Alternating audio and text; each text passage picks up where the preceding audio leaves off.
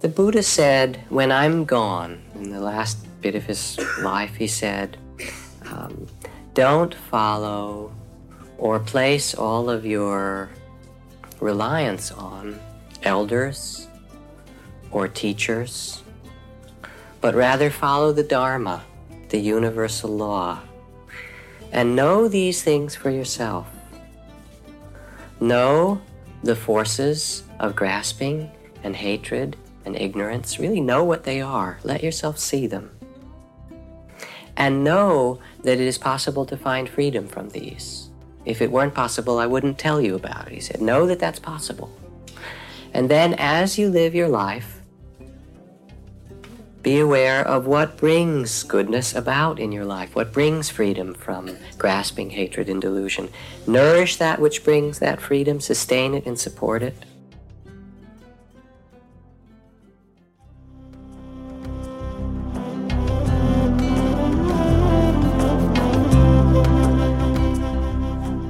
Hey there, Heart Wisdom fam. This is once again your honored host, Ganesh Braymiller, Jack's media manager, content specialist, and vegetable broth sipping elephant, here to welcome you onto the Be Here Now Network boat and get you sailing smoothly on the sea of Dharma for this special episode Freedom, Independence, and a Spiritual Rudder. If you're tuning in on the day of release, it should be the 4th of July, Independence Day here in the US. By happenstance or synchronicity, you can decide. I quote unquote accidentally bumped into the special July 4th Dharma talk from 1994, where Jack gets really real about the ideals of freedom and independence in the US compared to its rather sordid history and reality. In this talk, he shares what true freedom and independence mean from a spiritual level, and somehow finds himself telling the story of the Pope taking over for a taxi driver. You'll have to listen in to hear that one. But in this episode, Jack is quoted saying about freedom. The Buddha, in his last bit of life, said, When I'm gone, don't follow or place all of your reliance on elders or teachers, but rather follow the Dharma, the universal law, and know these things for yourself. Know the forces of grasping, hatred, and ignorance. Really know what they are. Let yourself see them, and know that it's possible to find freedom from these. If it weren't possible, I wouldn't tell you about it. Then, as you live your life, be aware of what brings goodness, what brings freedom from grasping, hatred, and delusion Nourish that which brings that kind of freedom, sustain it, and support it. Now, personally, when I think of politics in America, I instantly remember when I moved across the country to Ojai to live with Raghu during the summer of 2020, driving literally coast to coast amidst the heated election season, the coronavirus pandemic, and the George Floyd protests. Growing up solely on the East Coast and spending most of my adult life in the hippie haven of Asheville, this was my first time seeing firsthand all the various uh, flavors of the country, and it was wild. I noticed so many people blindly following others, either out of anger, ignorance, or fear. And I realized exactly what Jack shares here that if we want true freedom from these afflictions, we need to stop following others and instead follow the Dharma, follow what is true in this world and true in our own hearts. So, this is where practice, truth, and love must enter the fold, what Jack in this episode so elegantly calls our spiritual rudder. So, going into another possibly turbulent election season next year, I ask you the question that Jack poses at the end of the episode When the waves get rocky, what is your personal spiritual rudder? Okay, fam, it's time to steer this Be Here Now Network boat into some events and promos. We're turning one of Jack's favorite online courses, Buddhist Psychology, into a live course. Sign up before July 6th, and your enrollment will give you two online group question and answer sessions with Jack. Find this and more at jackkornfield.com. On July 24th, Jack is back for his online Monday Night Dharma Talk for Spirit Rock. You can head over to jackkornfield.com slash events to sign up for that one. And if you're looking to foster digital spiritual sangha, spiritual sangha, digital sangha, I implore you to look into Tara Brach's and Jack's brainchild, Cloud Sangha, where you can find groups of whatever spiritual flavor you're looking for. Find this at cloudsangha.co and specific Jack Kornfield groups at cloudsangha.co slash Jack Kornfield. So, fam, it's time to navigate our personal vessel down the Dharma stream into this episode of Heart Wisdom freedom, independence, and a spiritual rudder. May you be free, may you be happy, may you help others through your authenticity, and may you and yours live with smiling hearts. Namaste, y'all.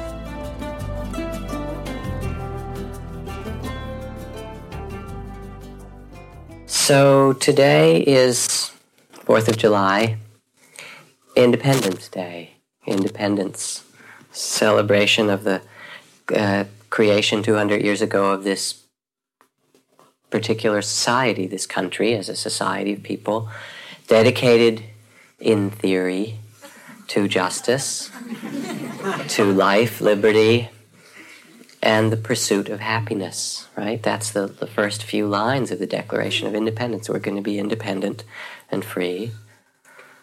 Um,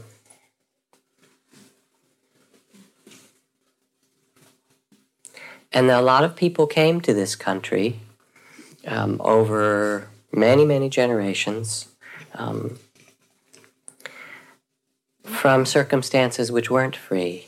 Some of them came because their countries were at war, or there were pogroms, or things they were fleeing. Some came as religious refugees because they were being uh, oppressed in their countries. Some came as economic refugees. And some, not a small number, came as slaves. African American is the, the largest, most predominant number millions of people brought here as slaves.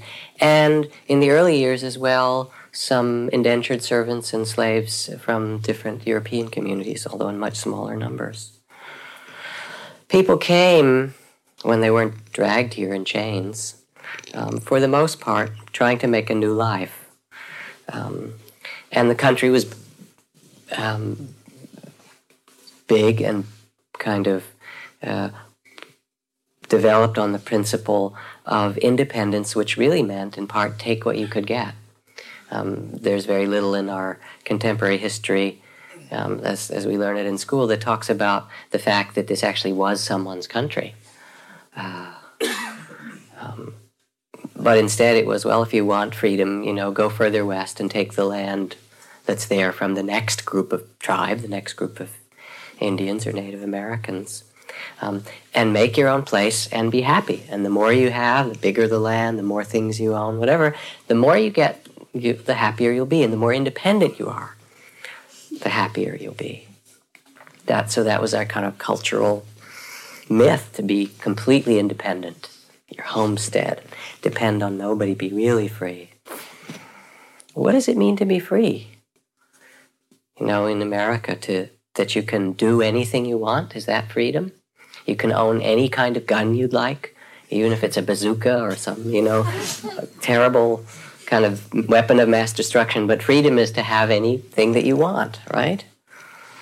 Or buy anything that you want. Is that? I mean, that's how our freedom is advertised a lot in some ways. I heard a joke. um, it happened during the Pope's visit to New York a few years ago.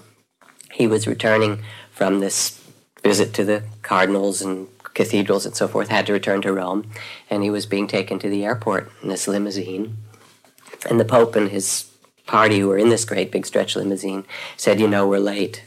You know, the traffic is tight, but we're really late, so driver, step on it, please. But the driver wouldn't do it. The driver kind of went around the speed limit and they opened the window again and said, Please, we're going to miss the plane. This is important. This is the Pope. You got to drive faster. And the driver turned around and he said, I know that uh, you are the Pope, sir. He said, but it's my job, and I've already gotten a couple tickets in the last two years. And if I get another speeding ticket, I lose my job. I have five kids. I've got a family. I can't do it. So the Pope thought about it for a bit. He said, I can help. He said, stop the car. Stop the car. The Pope got out. He said, let me drive. so now the Pope's in the front seat. He said, you get in the back. So he's driving along. He really wants to get to his plane, going 70 or 75 miles an hour, and he gets pulled over. this is not meant as an anti-Catholic joke, by the way, so you can take this just for the pleasure of it. Um, he gets pulled over, you know, flashing blue, red lights, whatever. May I see your identification, please? So the policeman hands him the identification. He says, "Wait here a minute." He takes it back to the car to kind of check it on the computer. He gets in his car and he starts to read it, and his jaw drops. He looks and he calls up the station. He says, "Chief, I got a problem. I, I pulled over somebody I shouldn't. A bigwig." The chief says, "Who was it? The mayor?" He says, "Nope, bigger than that." He says, "Was it the uh, governor?" He said, "Nope, nope, no, worse than that." He said, uh, Was it uh, the president? He said, No, worse than that. He said, Well, who was it? He said, I don't know, but whoever it is, the Pope is his chauffeur.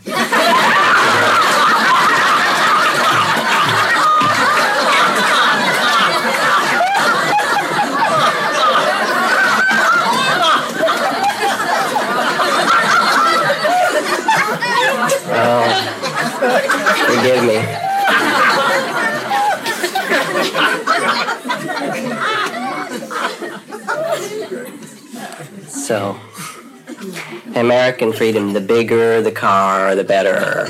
The bigger the house, the more money. The freedom to buy anything, to travel anywhere, to do what you like is freedom. To follow your wishes and desires. Then Thoreau, who went a rather different direction with freedom, said that many men go fishing for their whole life without realizing that it is not fish that they're after. You understand?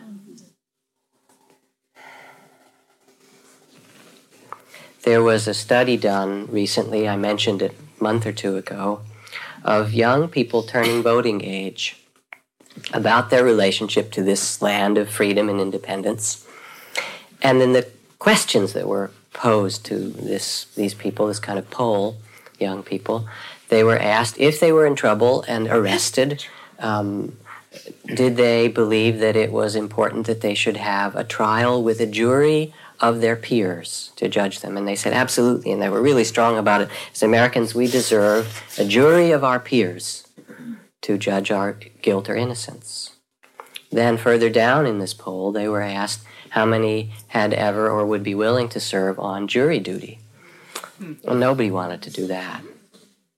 They wanted the benefit of jury of their peers, but they wanted somebody else to serve on the jury. We live in a society which, at this time, an Independence Day, is for the first time um, in our history spending more as a nation, more of our money on prisons and the criminal justice system than on all of our schools and education put together. Imagine that. What does that say about freedom and independence to us, about desire, or what we foster in the human beings in this society?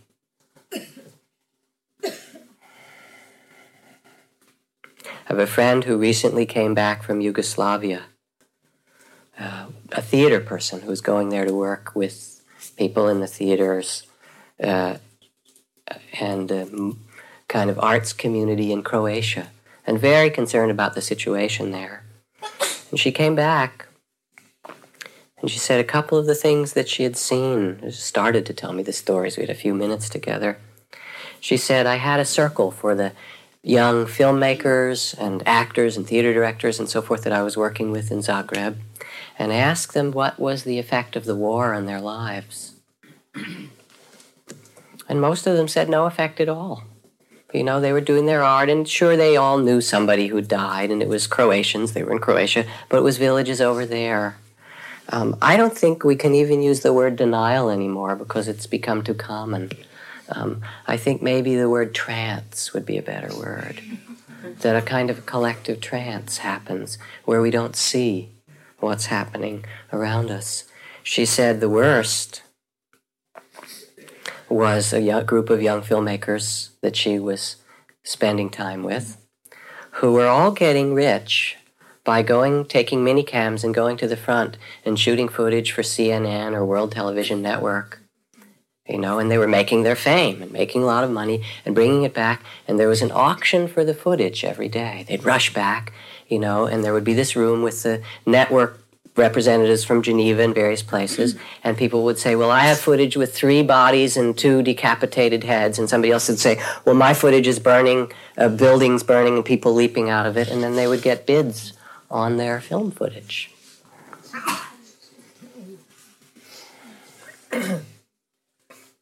so there is a way in which we live in what is sometimes called in the in the Indian cycle of world systems we live in part in the Kali Yuga, That is an age where the forces of greed and hatred and ignorance and prejudice and racism and fear and delusion are very strong.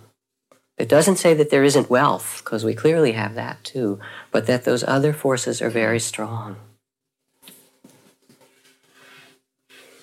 The Buddha, after his enlightenment under the Bodhi tree, recited a poem or a song that begins, O house builder, thou art seen at last.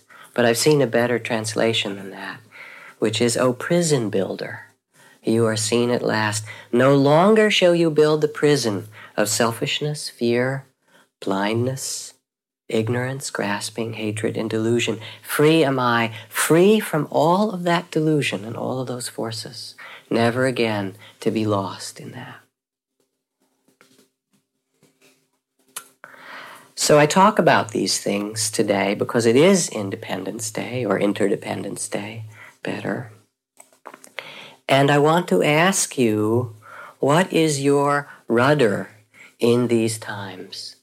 In times where there is ease and beauty that many of us living in Marin experience, where there is a lot of wealth in many ways, and at the same time where we're debating whether the poorest and weakest members of our society are going to get um, cared for. Or Bosnia or Rwanda, you know, or the epidemic of AIDS or the other injustices that we know in our hearts happen in the land of what's supposed to be a place of justice. What is your rudder in the midst of this? You know, when I fly on airplanes, which I do a lot, teaching retreats and stuff, periodically, I don't know, every 10 or 20 or 30 flights, you hit a rough one last coming back from Europe a few weeks ago. We were bouncing so much in a sort of storm over the North Atlantic that um, all those you know things on top were opening and the suitcases were coming down and showering down in the aisles and all the inside structure of the plane starts to shake you know and the stewardesses are holding on or the, the attendants or whatever they're called in their chairs and and um, you know, I remember landing in Denver airport a couple years ago in a uh, thunderstorm, and you see the lightning all around and stuff. Um, and I sit in my seat, start to do loving kindness meditation for my daughter and my wife, who may never see me again or may never see, and people I love. You know, what do you do? What is your rudder when you hear that a good friend has cancer, or you turn the TV on and you see Rwanda, or the betrayals that happen to us as a society or individually? Because you can't take a teacher with you, you know, and a philosophy doesn't help much on an airplane. So that's a question for you. Maybe I should just stop for a moment and ask what do you do in the face of things in the Kali Yuga, personally or socially? Where do, how do you keep your self true? Anybody? The thing that occurs to me that sometimes helps, I don't always remember to do it, is to extend a small kindness or act of generosity. To extend a small kindness to others, act of generosity. Thank you. Who is the person who came up to me during the break? The filmmaker. Where are you? You want to say what you said? Um, I said, well, that recently during uh, a surgery, I found that uh, my meditation helped me. That I just accepted what was happening and went with it and took the meditation. Uh, and it gave me great peace and strength. From being really busy as an artist and filmmaker to having significant surgery and then realizing, well, this is my place of practice breathing, loving kindness meditation, slowing down when you can't walk fast and taking your slow walk as it is, is the meditation. What else? Others had their hand up, please trying to experience the bigger picture of what's happening. Trying to experience a bigger picture. How do you do that? You know, on the airplane. Mm-hmm. Just beginning to think about if I was going to die, what that might mean in the bigger picture. so, in some way, to look at it from a higher place. From a higher place or some bigger perspective. Thank you. Please? I pray You pray. Wonderful. Do you pray? Do you pray to any thing or one in particular, or just pray? Um, to God and to the spiritual teachers. Mm-hmm. So prayer. Thank you. Parents of teenage children know that one really well. They go out the door and it's you've done your best and you pray. Others, please. Yes. Uh, first, first I uh, went, sh- went exploring and shopping for philosophies that would explain the suffering and, and karma theories and, and, and equip myself with the con- consolation of understanding that perspective. And that was good for about 25 years, and then I started um, looking at what might have motivated me to look for that kind of consolation. And so it's coming, uh, presently it's coming into a bit more uh, inwardness, inward exploration about my motives. Hmm. And then maybe after that there will be more availability to act appropriately rather than just accepting it in a sort of Hindu passive type of way. Yes. So first looking for some way of understanding the suffering, the karma, looking for it, but then recognizing that that becomes consolation, that understanding is not really the solution to that sorrow, and then turning that question inward. Please, one more. The big picture plus turning it over. The big picture plus turning it over. So perspective and turning it over. Thank you. The Buddha said, when I'm gone, in the last bit of his life, he said, um, don't follow or place all of your reliance on elders or teachers, but rather follow the Dharma, the universal law, and know these things for yourself. Know the forces of grasping and hatred and ignorance. Really know what they are. Let yourself see them. And know that it is possible to find freedom from these. If it weren't possible, I wouldn't tell you about it. He said, Know that that's possible. And then as you live your life, be aware of what brings goodness about in your life, what brings freedom from grasping, hatred, and delusion. Nourish that which brings that freedom, sustain it and support it. And be aware of what increases the unskillful things, how you get entangled, and reduce those things. Keep away from those things, diminish those things. When you know your own true way, your way will express the universal way, the Dharma. So, this is a kind of independence, isn't it? In a way. It's not relying on someone or some philosophy or something, but it's seeing these very forces that create every possibility the forces of love and the forces of hatred, the power of understanding and the power of delusion, trance. And seeing directly in our lives what is the source of each, what creates freedom, allows us to experience freedom, and what creates entanglement. so the first part of it is to see things the way they are. This is the his recommendation for a rudder to see the truth, to acknowledge the suchness of things. My good friend Ajahn Sumedho, who is the abbot of this big Buddhist monastery in England, goes out every morning with his monks, 80 monks in their various monasteries, with their begging bowls through the English countryside or in London. I've told this story sometimes in the past when they first lived in this little flat in London, and he would go out every morning with his begging bowl, and very rarely would anyone put any food in it, but he just did it because he was a monk, and that's what you do. And then one morning he was walking through the park, and a man stopped him and said, What are you? He said, I'm a forest monk from the forests of Southeast Asia, of Thailand. He said, Well, what are you doing living in London? Well, the Buddhist Society offered us a little flat here, and I'm out with my begging bowl because that's what monks do. Every morning, allow people to feed us, and we just offer ourselves for that. And the man said, Well, I have this beautiful forest, and I'd look for someone to take care of it. Will you take care of it if I put it in your bowl? Put a little note in one forest. Here you are, 400 acres. So, But Ajahn Chah, our teacher, when he told us as monks that we must always go out in the morning, he mostly did it for us, for that, to live a kind of integrity in this life. No matter where you are, he said, go and do that and take whatever's offered. Nothing, if that's what it is. But he said, there's one other reason for you to go out. And that is, I don't know how many of you have seen the film Little Buddha, but in it, the Buddha has these messengers that come, that he lives in the palace, and then he sees a dead body, and he sees an old person, and he realizes the world was not the way he thought it was. And he sees a sick person, and he's shocked by these. And finally, the fourth of the great heavenly messengers that he sees when he goes out and looks in the world is a monk. And he says to his charioteer, Who is that monk? And the charioteer said, That's someone who has taken into his heart the great question of human suffering and human freedom and left the entanglements of his life to go and seek an inner peace and an inner freedom, which inspired the Buddha then to follow suit. So my teacher would say, So you must go out with your bowl every morning, with your robes and your shaved head, because you never know.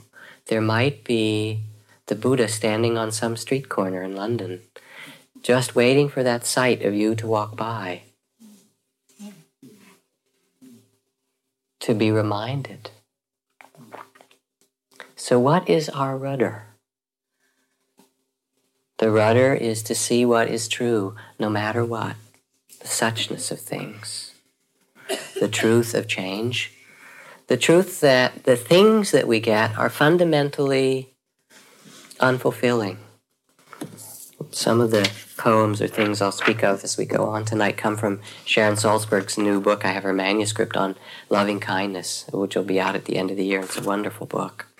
Um, W.H. Auden wrote about suffering. They were never wrong, those old masters. How well they understood our human position. How it takes place when someone is eating, or opening a window, or just walking dully along. The things of our life, in the end, are not capable of fulfilling our hearts. What would renunciation then be as lay people? You're not monks or nuns. To recognize and accept what comes into our life and to let go of what leaves our life, that's a kind of renunciation. To see that we cannot grasp or control most of the things of this world or own it, and that fundamentally our happiness comes from our integrity. Without that, there is no real happiness. There's pleasure, but you remember the morning after, don't you? Come on. Some of you must. I do. Right? There's pleasure, which is what it is. Pleasure is just as much as it is. It's pretty empty after a while. What brings us fulfillment is seeing the truth and living with integrity. And so this is the rudder where we shift from the things outside ourselves. We shift our identity to our true nature, our Buddha nature. Can you rest in that when you go into surgery or when the airplane wings are flapping or when you face um, things in the society in the Kali Yuga where it looks like it's Rome? It really does sometimes, you know, like a circus. The suffering of people is placed there as if it were part of the entertainment. And it's in a, really why we come and sit, to reconnect with something that's deeper, that's timeless in us. The Buddha said, Victory creates hatred, defeat creates suffering. Those who are wise strive for neither victory nor defeat. It's a really different message than the common one. Can you hear that? And yet it's true in the end. So the Dalai Lama said, I've failed in my campaign to help save Tibetan people and Tibetan culture. You know, I, it's been a failure. And when he was essentially attacked by a large group of militant Tibetans who want to start fighting against the um, Chinese army, occupation army in Tibet. He said, if you must do that, you must do that. But I can't condone it, and I would simply have to resign as the head of state of Tibet. Because even if I have failed and you think that way would succeed, it is not the Dharma, it's not the true way, no matter what, and I, I could not be part of it. That's a rudder for you. That's a sense of integrity in the midst of very, very difficult conditions. And in that, there is a true independence. Independence from greed, independence from grasping, independence from hatred, independence from ignorance. That's a real freedom. Imagine that. A freedom in the midst of any kind of circumstances. And with that, naturally comes, like breathing in and breathing out, the respect for all life. Because when the heart is independent, it doesn't mean that we withdraw from life, but that we love life most deeply. If you most deeply love life, you can't be greedy and grasping and hateful and deluded. So, from the independence of heart, independence of the changing conditions, knowing what's true and following it, comes this beautiful connection with life, the interdependence of life. There was an old forest teacher, Taungpulu Sayadaw, who came one year to the three month retreat that we taught every year in Massachusetts at the center, three months of silence. And one day I escorted a student that was in the first days of that retreat up to see him, and she had a brain tumor, brain cancer. And she'd been through all kinds of treatment, and finally they said, This is all we can do, there's no more we can do for you. So she was coming up to see him. And I thought he would look at her and say, Well, now it's time to let go. Now it's time to die. Because medicine has done all that it can, and there's birth and old age, sickness, and death. That's the natural law of things. And he was a teacher of that. He talked about that often. It was quite interesting, though. She came in the room and told him the whole story, and he said, Come, sit closer to me. And as a monk, he couldn't touch her, but he put his hands around her, and he spent this incredibly long time doing prayers and blessings and making holy water and making medicines. And he had, he said, I want you to come and be with me every day during this retreat. And it was like it was his own daughter. It was like it was his own daughter. And he said, We must do everything we can to keep you alive because life is precious and you're here and you can practice.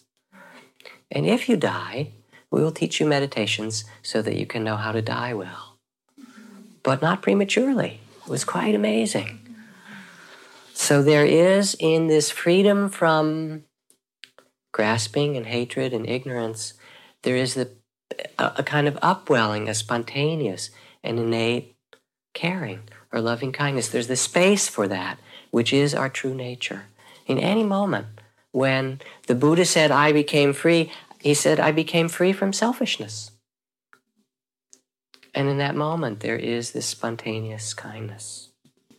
Now, when you do loving kindness meditation as a regular practice on retreat in an intensive way or at home, the recitations of May I be filled with loving kindness, may I be peaceful, have well being of body and mind. And then you gradually learn to extend it to a benefactor, to friends and loved ones, to neutral people, and finally even to enemies, people that are difficult for you. You do this as a practice over and over again. After you've cultivated the quality of loving kindness very deeply for all of those categories, then often the teacher will test you bring you in and you really cultivated this and say, all right, here's a test for you. Cultivated this sense of connection and interbeing with all things, love for all things. Now you're going through a forest and you're attacked by a band of bandits who say they want to take one of your party and that person will be killed. And you are with your benefactor your friend, the neutral person that you've done your loving kindness for, and your enemy. Who do you sacrifice? So, what was the answer? Yourself. Someone said yourself. How many would say that? Some of you. Does anybody have another answer? Remain silent, uncommitted. Remain silent, uncommitted. It's another answer. Any other answers? hmm? Your enemy. Certainly, we've tried that. Call for volunteers. That's right. Well, as in all these situations, there isn't a right answer. I mean, it's always a dilemma. Can someone tell me what the right answer is? But in this traditional question, at this time in the practice, when your heart is really open, you know, one might wish to say, well, myself, as somebody said. That's a kind of natural thing, and there are lots of stories of the uh, of the Buddha as a bodhisattva sacrificing his life to the tiger and things like that. This sort of sense of great self sacrifice. But in the cultivation of this meditation, when the loving kindness becomes really universal and authentic, you can't answer the question. You can't do it. You can't sacrifice yourself or your friend or your beloved benefactor or your enemy or the neutral person one more than another.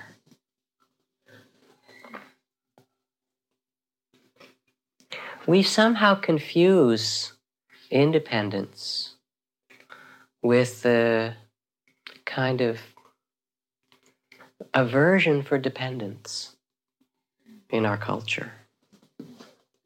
We have a cultural bias against dependency, against any emotion or behavior that indicates weakness. This is nowhere more tragically evident than the way we push our children beyond their limits and timetables. We establish outside standards as more important than inner experience when we wean our children rather than trusting that they will wean themselves. When we insist our children sit at the table and finish their meals rather than trusting they will eat well and enough if healthful food is provided on a regular basis. Or when we toilet train them at an early age rather than trusting that they will learn to use the toilet when they're ready to do so. It is the nature of the child to be dependent and it is the nature of dependence to be outgrown. Dependency, insecurity, and weakness are natural for children. They're the natural states for all of us at times, are they not?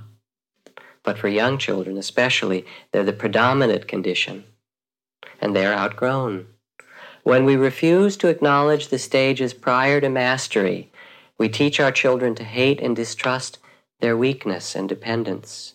We start them on a lifetime of conflict, conflict with themselves, conflict with others, using external standards to set up an inner duality of what is immediately their experience versus how they're supposed to be.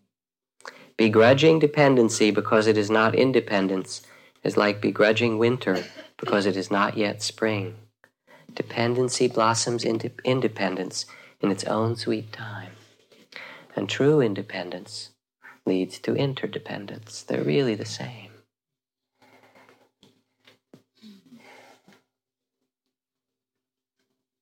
There were monks in the forest with the time of the Buddha who got their meditation and were so intent on getting enlightened they didn't care for one another. And finally, the Buddha heard there was this one monk who was sick and lying there feverish, and he wasn't being cared for because everybody else was busy meditating. And he went to this monk's hut and he personally took off his robes and washed him and cleansed him and cared for him. And then called the entire community together. This was in the earliest years. And he said, I don't know what you men, I'm sure it was men, what you men have been doing, right? but this is not the way. If you think the meditation is just to withdraw into yourself, this is not the Dharma. He said, This is one of your brothers who is sick if you don't care for him, who will care for you? You should care for him as if he were the Buddha himself, which he is. And it's like that those parables that came well, five or six hundred years later. It's the same parables, really, isn't it? From Jesus. So, what is our rudder? I suppose the biggest change I see in people in their spiritual practices, our personalities don't seem to change very much. I'm sure you've noticed that. Get more eccentric, maybe. but somewhere inside, there's a kind of faith or knowing of what is true or what is just for oneself and others. And that, like loving kindness or compassion or speaking the truth, not just because you're supposed to you know, and sometimes when it's very painful, speaking the truth to self or others because your integrity is, in a sense, all you have and you know it. You're really aware of it. That's the change.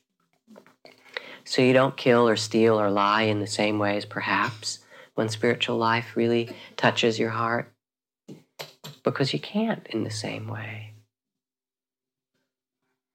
It's if you find even a moment's freedom from grasping and hatred and ignorance. It's so sweet. All those other things are based on the body of fear, they're based on greed and fear. And the biggest change happens when you realize that's not the way. It's not how I can live anymore.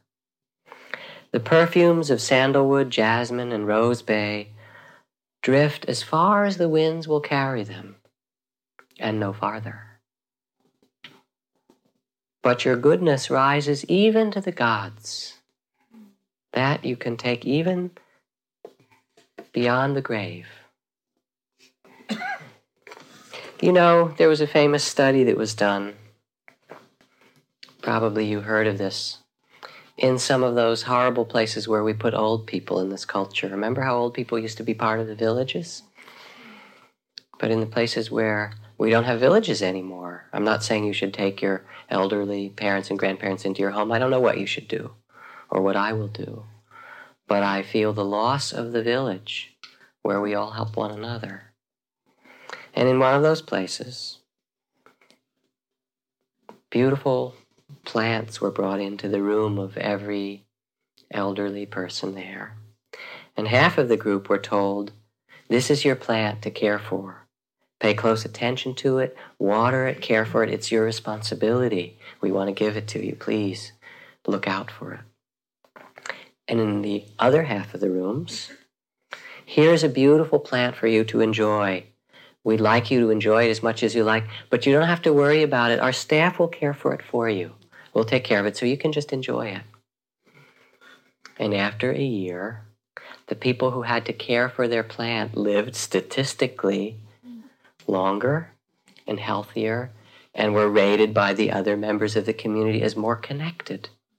Just from that simple thing of caring for the plant, for the damn plant. I mean, think about it. it says something really deep about our life and maybe about what real freedom is. The thought manifests as the word, the word manifests as the deed, the deed develops into habit, the habit hardens into character.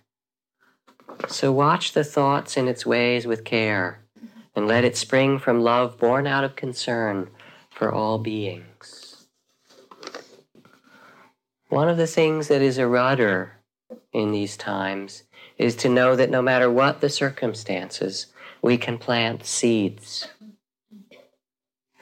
seeds of clarity, seeds of spoken truth, seeds of respect, seeds of loving kindness. When we understand that that's who we are, that we're given this time in the world to plant seeds, and out of those seeds, we will change and the world will change accordingly. In the Kali Yuga, you can't say, all right, I'm going to change it and make it a different age. It's not Rome anymore. I mean, certainly we can do all kinds of things and must in the face of the injustice of the world, in the face of the hunger of those without food. But the freedom of our heart doesn't come just in those kind of social actions.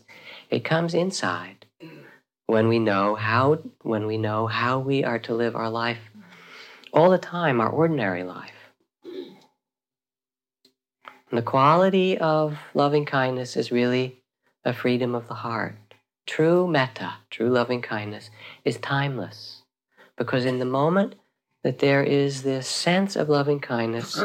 We have stepped outside of need and expectation and plans and hopes and disappointments.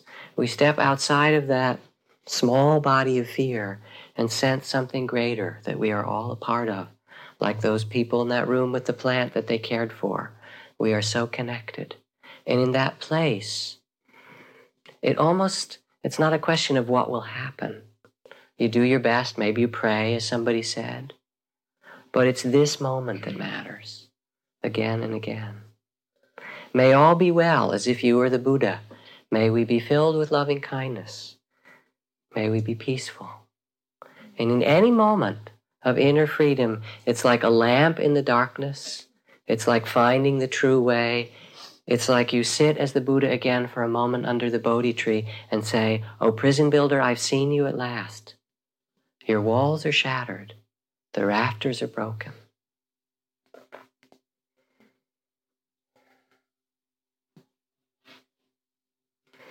I don't know that these talks are really of much value. Honestly, and they're kind of reminders of stuff that everybody knows. I do them to talk to myself mostly, and because it's my job, right? It's true. It's a very good job as they go most of the time. Some days it's hard, but mostly it's wonderful. People are on their good behavior, right? We're out in nature in nice places and stuff. Um, but really, their purpose is just to be a reminder Nobody can do it for you. That's really more a question to ask yourself. You know, when you are most lost in this world, what supports your living in truth? What is your rudder?